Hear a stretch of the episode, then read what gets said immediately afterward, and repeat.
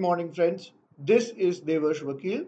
You are listening to our daily morning podcast. The US stocks closed lower on Friday with all three major benchmarks booking another week of losses after President Joe Biden called for a suspension of a normal trade relations with Russia. For the week, S&P 500 index lost 2.9% while Dow slid 2% and Nasdaq dropped by 3.5%.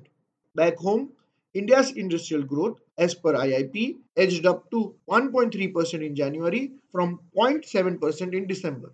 In markets, Nifty rose for the fourth consecutive session on March 11. At the close, Nifty was up 0.2% or 43 points at 16,638. The current week will bring triggers from India's inflation number as well as US Fed interest rate decision. India's advanced tax collection numbers could also be available later this week, which may reflect the strength of income generation by businesses in India in these volatile times.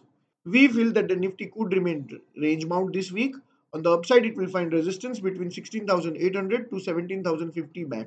Small and mid cap will hog the limelight this week, and that's where traders should focus. That's all for the day. Investment in securities is subject to market risk. For detailed disclaimers, do visit our website www.hdfcsec.com. Thank you for listening in and have a profitable week ahead.